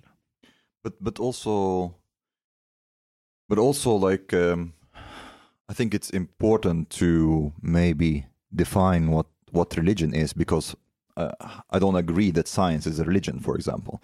I, for, and also, I think it's important to try to define if there is, or at least to, to decide if there is a difference between culture and religion. I think they inform one another, but I think there is a difference because I think some elements define a religion. Um, this like mystical, more of a mystical and metaphysical aspect, supernatural, higher power, things like that. So not not every aspect of culture or ideology or science, for example, is religious. Jo, religion, religion är din koppling till den yttre världen. Just det. Du, du är ett självmedvetande. Det är den enda sanningen du egentligen har. Att jag är självmedveten, det kan inte du bevisa. Right? Det Mm. enda du kan säga som är sant, det är att du finns och du tänker. Det är det enda du kan bevisa. Allt annat utöver det är spekulation. Sen finns det spekulation som är användbar, till exempel matematik och fysik som gör att vi kan bygga en rymdraket eller datorer, whatever. Men allt annat blir religion, utöver faktumet att du tänker. Alltså, Utöver den sanningen, religion är din koppling till den yttre världen. Har ni sett avsnittet med South Park? Som, som handlar om, det är två avsnitt som handlar om eh, Cartman väntar på sin Nintendo Wii. Men han måste vänta tre veckor. Han orkar inte vänta. Så han fryser ner sig själv. För tre veckor! Ja, och det gör att han hamnar i framtiden 5000 år framåt. Han vaknar och han är i framtiden. Och i den framtiden så har Richard Dawkins utrotat alla religioner. Och hela världen är ateistisk. Och de avgudar Richard Dawkins. så de har en stor bild på honom överallt. Och, och Cartman hamnar där och Cartman är som Cartman är. Han är totalt ointresserad av den här världen. Han är bara så här, har Nintendo Wii kommit, eller vart är det? Han letar efter den liksom. Och alla de här ateisterna som, som eh, kontrollerar världen, de är i krig med varandra. Det är olika ateistiska grupper som bråkar om vem som har mest logiska argument om saker och ting. Och när de, när de attackerar varandra och de blir oroliga, då säger de Oh, in the name of science, they are here. Samtidigt som de totalt hånar alla religioner så beter de sig väldigt religiösa hela bunten. but it's it's dogma then maybe the, the aspect of it because for, for me there is a difference between faith based um, beliefs so to speak and evidence or rational based beliefs of course you can be wrong about like um, something but as long as you're able to from your point of view motivate it with reason and evidence then for me that that is not religious Men alltså vetenskap vilar också på faith. För att i grund och botten så handlar vetenskap om att bara för att solen har gått upp de senaste x antal dagarna i historien så kommer den göra det imorgon också. Tills någon bara, ej, eh, vi har haft helt fel uppfattning. Yeah, så den har ju en inbyggd funktion som är självkorrigerande, vilket gör den väldigt kraftfull. Men det är fortfarande faith. yeah, but there's a difference between that and between, for example, believing that Muhammad flew to the heavens on a winged donkey. Ja, ja alltså jag, jag relativiserar inte. Det är inte min eh, avsikt. Jag menar inte att så här, ja, men religion också, eh, vetenskap är också religion, därför är alla eh, religioner lika värda. Det är inte det jag säger. Jag säger att olika religioner har olika värde Mm. beroende på kontext. Och, liksom, och kristendomen eller judendom eller islam eller alla de stora världsreligionerna, de hade ju inte fortsatt existera så länge som de har gjort om de inte hade funkat. Do you know what, like, non-Muslim majority country in Europe has the highest percentage of Muslims? Jag vet inte. Bosnien? Um, Bosnia, I think it's Muslim majority country, Bosnia. Yeah, it is. Ja, just det. But uh, det. it's, as far as I know, it's Bulgaria. Have you heard anything problematic from Bulgaria? Mm. when it comes to like cultural problems, um, terrorist attacks, things like that. Even though it has, like, I think about like twenty percent Muslims or something like this. Mm. Men, men vad, vad beror det på? Yes, I would say that has a lot to do with the degree of religiosity. I think Muslim countries in general, the more religious they are, the more problematic they are. The more they believe in Sharia, the more problematic it is because Sharia and liberal democracy are not compatible. Hmm. And so, for example, in Bulgaria, it's like approximately 41% of Muslims never went to a mosque, and 59.3% did not pray at home, and 0.5% believe in Sharia. 0.5% percent Men, men nu, gör ju du, nu gör ju du eh, det klassiska felet. Which is? Du bestämmer vad en religiös människa är. Du säger så här, ju mer religiösa människor är, ju mer problematiska är de.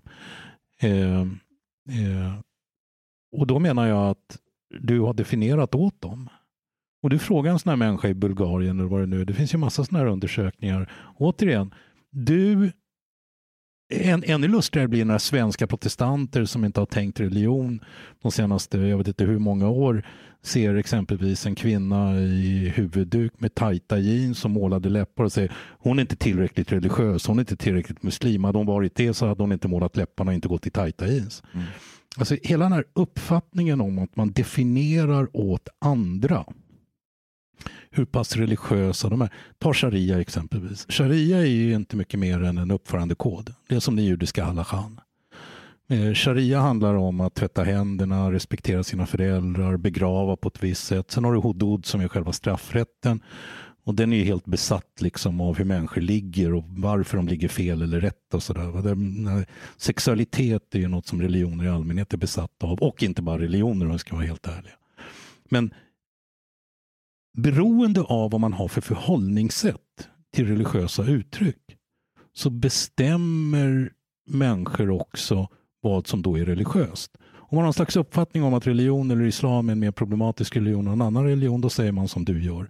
Ju mer religiösa de är, ju mer problematiska blir de. Men det finns ju inget som säger att någon som är jättereligiös inte kan leva i ett sekulärt eh, eh fungerande samhälle. Det finns massa människor i Sverige som är djupt konservativa, religiösa muslimer, följer sharia och säger att det finns ingen konflikt mellan sharia och att leva i Sverige. Och det är ju inte din sak då, eller någon annan sak att säga att du feltolkar sharia. Du är inte tillräckligt muslim, därför säger du så. Not, not me. I would not say that. hey- Anyone, Yeah, yeah. vem som helst. No, no, det, actually, det blir liksom, say- Men det är positioneringen som jag vänder mig emot. Mm. Där, där, därför att den är i sig, om jag då ska ta det utifrån ett den är i sig inte vetenskaplig. Därför att den utgår ifrån saker som inte går att bevisa. Man väljer liksom en ståndpunkt utifrån den positionering man har gjort. Mm.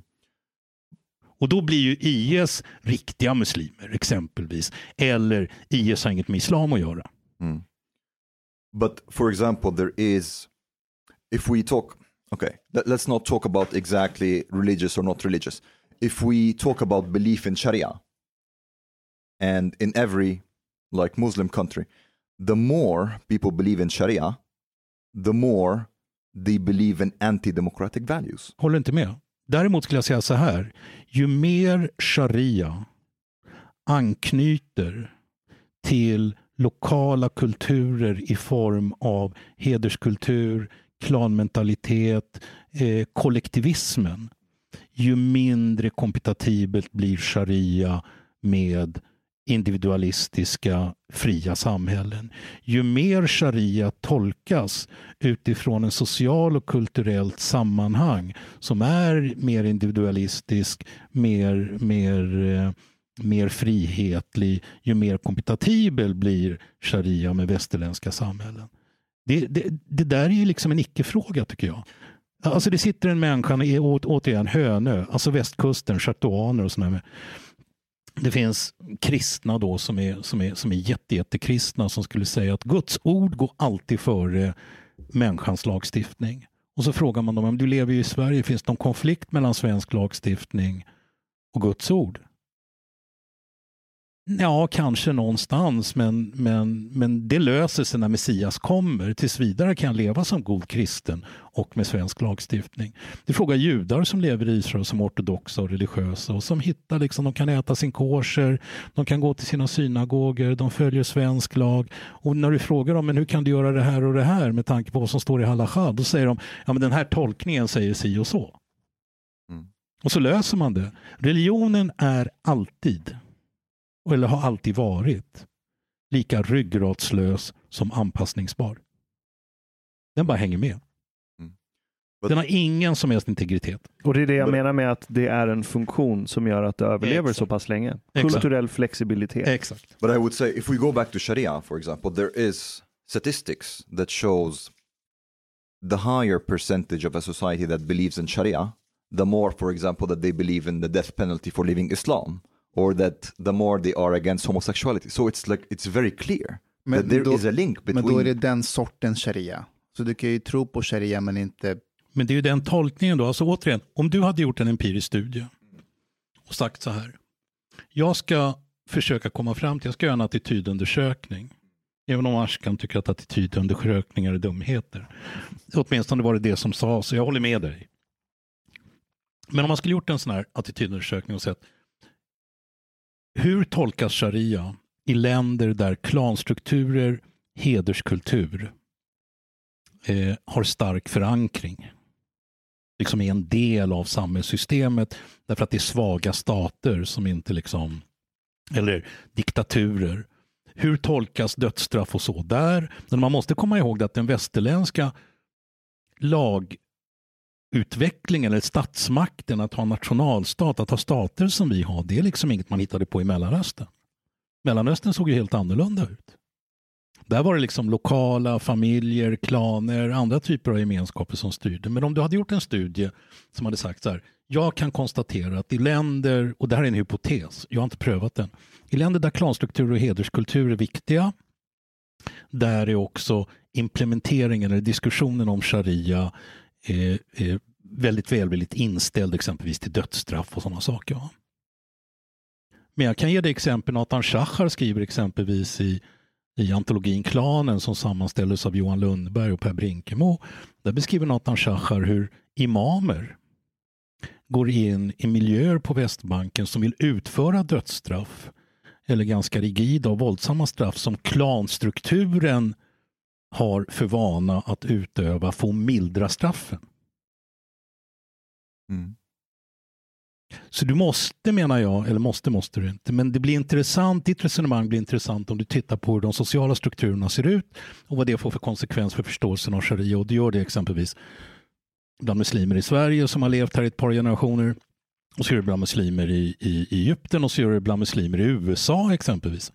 En procent av befolkningen i USA är muslimer, majoriteten av dem är svarta amerikaner. Det är Farrakhan och så. Så har du en liten, liten grupp där som kommer från Mellanöstern, väldigt mycket asiater och sådär. Där har ju de konservativa imamerna börjat gnälla över att all den här symboliken, huvuddukar och sånt betyder ingenting för människor längre. Det har bara blivit en kulturell symbol. But but would you say though that there is no contradiction between Sharia and liberal democracy? Nej, There is or there isn't? nej, nej, men du envisas med att missförstå. Yeah, no, but Nej, men jag säger inte att sharia är ingenting. Alltså sharia är en massa texter. Mm. Sharia kommer bli och implementeras och praktiseras i sitt sammanhang där människor vill leva och samtidigt följa sharia. Så kommer man exempelvis med tiden ha, ha en muslimsk församling här som består av de här konservativa muslimer. Jag, jag, jag har i antologin eh, Muslimer i Sverige en imam som heter Tobias Andersson. Han är rättslärd, han har doktorerat i islamisk teologi. Han menar att enligt sharia är det varje muslims skyldighet att prata och skriva korrekt svenska. Det, det är som eh, eh, när- jag var som mest hardcore ateist. Det var när jag upptäckte Richard Dawkins, eh, tonåren. Och då kommer jag ihåg att liksom, min mormor var muslim, eller hon kallade sig själv för muslim. Eh, hon hade inte huvudduk eller så, men hon drack inte. Men hon sa att hon inte drack av hälsoskäl, inte av religiösa skäl. Eh, min farfar eh, kallade sig själv för muslim. Han bad fem gånger om dagen, men han var så här tatuerad och drack whisky och så här, sket i det. Och min farmor kallade sig också för muslim, men hon tyckte islam var korkat. Och jag fattade aldrig det. Eh, och, och det var så, hon var sån här, eh, hon hatade ju iranska regimen. Det gjorde hela min släkt i och för sig. Det är därför vi rymde därifrån. Eh, men jag kommer ihåg att när vi till exempel gick till så här supermarket för att handla i Teheran. Eh, då, då kunde hon så här, hon kunde få psykbryt av att det satt någon mulla på någon stol och läste tidningen i den här supermarketen.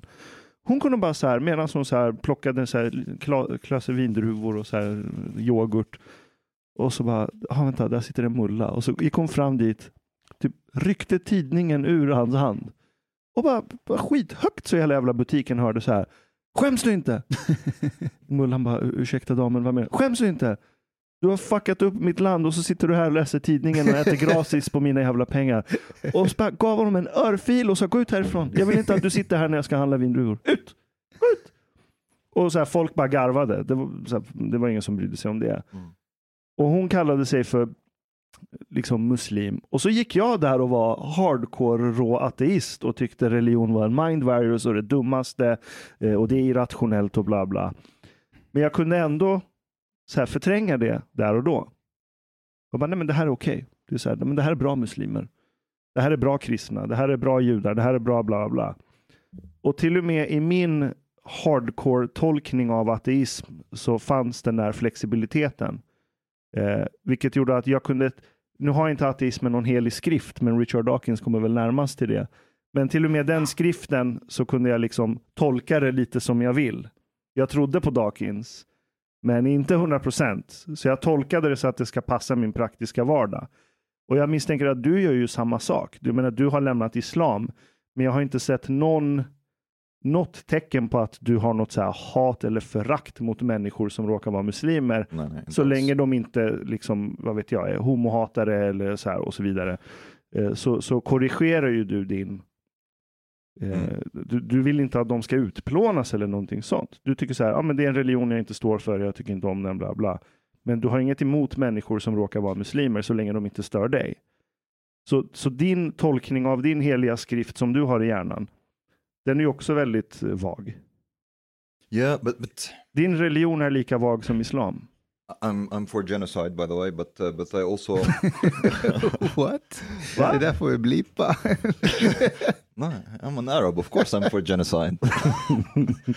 but uh, no, I think for me also I I make a, a lot of difference between people and ideas, and I'm able to be friends with and and um, have a good relationship with people who have totally different understanding and different ideas than I do, and that's for me totally fine. Uh, and that does not mean that I have to like accept their ideas or that I would even be more friendly towards these ideas. I would be as as critical to them.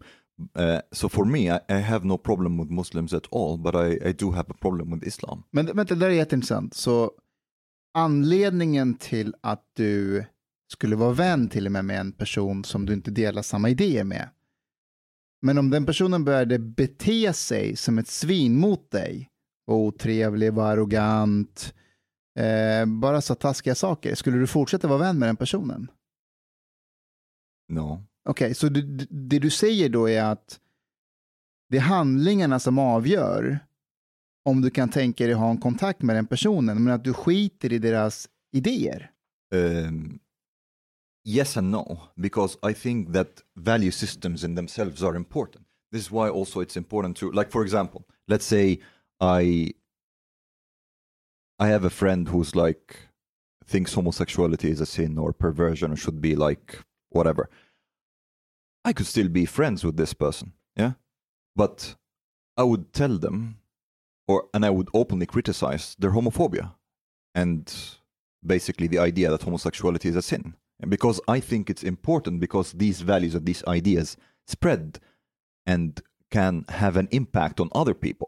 So, so for me, I care a lot about value systems. Okej, men Omar, Omar Mm. säg att du är vän med en person som tycker att homosexualitet är en synd, okej? Ni umgås och ni pratar, ni utbyter idéer, okej? Mm. Du tycker att hans idéer om homosexualitet, homosexualitet är pr- problematiskt. okej? Mm, mm. Men när ni sitter på en restaurang och det kommer en servitör som är homosexuell och han beter sig som ett svin mot den servitören på grund av hans eller hennes sexuella läggning, kommer du fortsätta vara vän med den personen och utbyta idéer? Uh, no, I would not. Okej, så men om han är trevlig mot personen och tycker att ja, ja, du, du är som vem som helst, jag tar emot, jag ska beställa mat från dig, jag ska betala kvittot. Yeah, yeah. Okej, så, I så, understand what you what you want to say. så det är handlingen som, som avgör om du vill ha kontakt med den No, personen no, eller but- inte. No, yeah, in a sense, if it's like on a personal level, yes. But also, I want to say that I care about ideas and values and culture Mm. and how value systems. Ja, men vi vänder på steken. Vi vänder på steken. Mm. Du har en kompis som går omkring och beter sig som ett svin hela dagen. Han är på fyllan, han skäller ut folk till höger och vänster och säger han, varför gör du så här? "Äh, Det är bara vad jag gör liksom. Jag tycker alla människor är fina och jag är snäll och jag är omtänksam. Och det att jag håller på att grisa lite, det är bara ett misstag liksom. Därför i mitt hjärta så är jag en god människa. Det är som alla de här som liksom fyllnar till på en jävla fest och så går de och klämmer alla kvinnor på röven och sådär och beter sig som grisar. Och så morgonen därpå så, men jag var bara full. Egentligen är jag en fin människa. Ett av de få länderna i världen där det funkar, det är Sverige. dels därför att man har en alkoholkultur som ser ut som den gör, dels för att man är besatt av vad människor tänker och inte gör. Men jag vill vända på det där och, och liksom när du säger ja, jag har inga problem med muslimer, jag har problem med islam. En, en person som är en av de här typ hobbyislamologerna som är en av de stora auktoriteterna, bland annat inom Sverigedemokraterna, eller åtminstone har varit en som de har lyssnat på. Eh, eh, och eftersom han inte är här så nämner jag honom inte vid namn. Men han ringer mig efter att han har läst boken Religionskollision och sen tycker jag tycker det var en jätteintressant bok. Så han var med mycket som var intressant. Eh, men du har fel. Ja, så jag, varför det? Därför det är islam som är problemet. Islam är problemet och du ser inte det. Och då sa han, men jag anser inte, säger jag till honom då, att islam jag anser att muslimer är problemet. Och då säger han, ja, ja, ja, men inte alla. för han har själv liksom inte fattat, därför han är kvar liksom i den här religiösa teologiska uppfattningen att en religion, alltså idéer, klart att idéer kan vara problematiska, men nazismen är en problematisk ideologi, kommunismen är en problematisk ideologi. Eh, de här ideologierna är problematiska. På samma sätt är, är liksom salafid-jihadismen en problematisk idé. Juan, alltså brödraskapet är en problematisk idé av flera olika anledningar. Men den här kulturella sfären, eh, kalvinister som legitimerade apartheidsystemet i Sydafrika, det är en problematisk idé. Eh, Ku Klux Klan är en problematisk idé. Det finns en massa problematiska idéer som har vuxit fram ur de här civilisationerna som vi kan kalla, eller civilisatoriska kluster kan vi kalla dem förut, som på ena sidan är kristendomen och den andra sidan är islam. Men de som gör dem problematiska, eller tvärtom, alltså något som vi kan leva med eller något som vi föraktar, det är ju människor.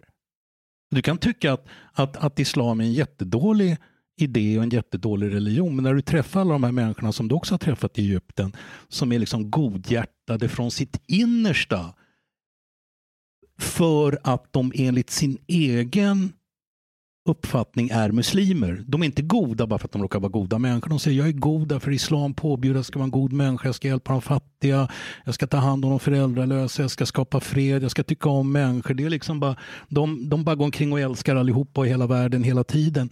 Med argumentet att det är så man ska leva som muslim. Då tar ju du ifrån dem eh, hela argumentationen så här, ja, ja, säger du, islam är en dålig religion, islam är ett problem så att du har fått hela det där om, om, om, om, bakfoten.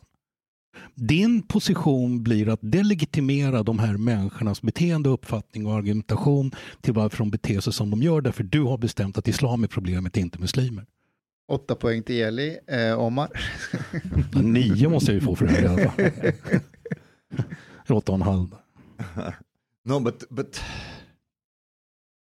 what I'm saying is is also not that there is nothing at all in Islam that is good. That's not what I'm saying either. But I'm saying that there are things in Islam that make it problematic. And the more you become, let's say, the, the more you become ultra orthodox or ultra conservative or literalist, let's say, the more problematic it will Men be. nu tolkar du religionen. Därför du säger, återigen, du bestämmer åt människor Mm. som argumenterar för sitt goda beteende och sitt onda naturligtvis Mm. med att de följer religionen säger du i princip att du har missuppfattat din religion. Därför att om du inte säger det och säger okej, bra att du har hittat den tolkningen, fine, då kan vi vara kompisar, du är troende muslim, den delen av islam kan jag också acceptera. Och så träffar du en salafi jihadist som ser någon slags... Jag, kan ge er ett exempel, du har en judisk rörelse, en judisk bosättarrörelse som kallas för Hilltop Youth på Västbanken. De ser det som någon slags religiös plikt att förpesta tillvaron för palestinier. Det är deras grej. liksom. De går i konstiga hattar och tror att de klär sig som judar klädde sig på Västbanken för 2000 år sedan. Det här fanns inte som en möjlighet i judiskt tänkande 15, 16, 1700-talet. Det existerade inte ens. Det, det, det, det, det fanns inte som en, som, en, som, en, som en option. Det kom till på grund av det sammanhanget som nu Israel befinner sig i och judar har blivit en majoritetskultur där och judendomen har fått en annan politisk kraft och den här bosättarrörelsen, delar av den ser ut som den gör. Men det säger ju väldigt lite om judendomen. Däremot säger det väldigt mycket om vad en majoritetsstatus, hur man kan liksom vad det är för idéer man kan utveckla, hur man kan positionera sig mot minoriteter när man blir en auktoritär majoritet. Men det betyder inte att judendomen är dålig. Det betyder att de har en idé som jag inte gillar och som har kommit till på grund av ett historiskt, geografiskt, politiskt sammanhang. Du, Eli, jag, jag har en fråga angående om att, att religionen eller, eller utövarna formas utifrån eh, sociala sammanhang och politiska sammanhang. Vad skulle du säga är det väsentliga skillnaden mellan muslimer i Europa och muslimer i USA? Eh, jag, jag tror att muslimer i USA, det, det, det beror på var i Europa. Jag tror att muslimer i USA domineras, eller utvecklingen där, situationen där domineras av två tillstånd som är annorlunda. Dels är det en jätteliten grupp. Alltså det är bara en procent av befolkningen. Det är det ena. Och sen finns det en ganska stor grupp, den som dominerar islam i USA, det är de här eh, Black Svart, Muslims. Ja. Louis Farrakhan och hela den rörelsen. Eh, och den är ju kontextualiserad amerikansk. Mm. Eh, li- liksom sluta supa, börja bete er som folk, ta hand om era familjer, skaffa er ett jobb. Liksom. Be a man, Mm. så ta ansvar. Vilket på, på något sätt nådde fram och som var sin föregångare lite grann i Malcolm X och sådär också. Men, men den är liksom, den, den är då inte Eh, och, och, och sen de här grupperna från Mellanöstern är ganska liten. Eh, däremot är det en större grupp med, med, eh, med asiater. Jag tror att 25 procent av den här procenten kommer från Mellanöstern. Den stora majoriteten av muslimer i Europa är ju antingen gamla kolonier eller arabvärlden. De som kommer till Sverige det är Syrien, Irak, Egypten, det är väldigt mycket somalier. Det är ju muslimer som har dels ganska många som samlas ganska många, liksom Frankrike är det förorter, Sverige är det förorter, som är etniskt och kulturellt homogena i ganska stor utsträckning och man har en väldigt stark känsla av majoritetskultur och dominansposition. Ingen av de här, varken egyptier, syrier eller somalier för den delen, vet hur man är en minoritet.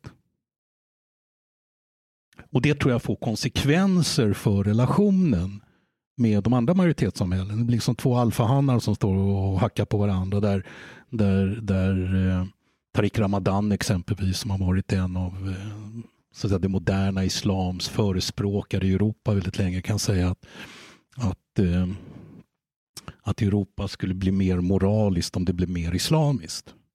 Det är inte en vidare ödmjuk position utan det är liksom en majoritetsstatus dominansposition där man så att säga utmanar det europeiska majoritetssamhället. Det förekommer inte på samma sätt i USA därför man har inte samma möjligheter. But but there's also one more thing that I want to add. I think also it's very important. It's it's very difficult, but it's also very important to try to separate one's ideas from one's identity.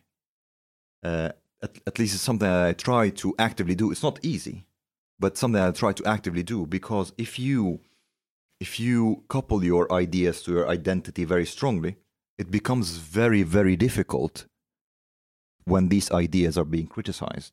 And it also becomes very diffi- difficult to change or evolve. Intressant, du menar att man, att man inte ska vara gift med sina idéer? Yeah. I think that's Utan- important.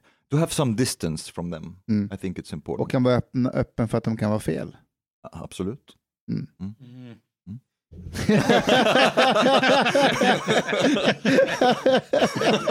det går emot hela Elis identitet.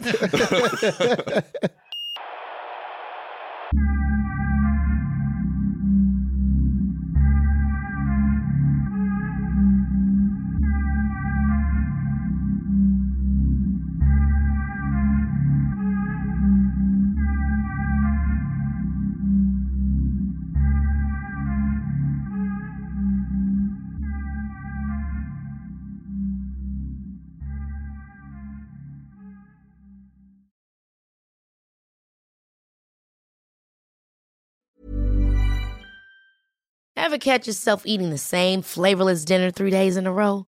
Dreaming of something better? Well, HelloFresh is your guilt-free dream come true, baby. It's me, Kiki Palmer. Let's wake up those taste buds with hot, juicy pecan-crusted chicken or garlic butter shrimp scampi. Mm. Hello Fresh. Stop dreaming of all the delicious possibilities and dig in at HelloFresh.com. Let's get this dinner party started. Hi, I'm Daniel, founder of Pretty Litter. Did you know cats tend to hide symptoms of sickness and pain? I learned this the hard way after losing my cat, Gingy. So I created Pretty Litter, a health monitoring litter that helps detect early signs of illness by changing colors, saving you money and potentially your cat's life. Pretty Litter is veterinarian developed, and it's the easiest way to keep tabs on your fur baby's health right at home. Go to prettylitter.com and use code ACAST for 20% off your first order and a free cat toy. Terms and conditions apply. See site for details. Even when we're on a budget, we still deserve nice things. Quince is a place to scoop up stunning high end goods for 50 to 80% less than similar brands. They have buttery soft cashmere sweaters starting at $50, luxurious Italian leather bags, and so much more.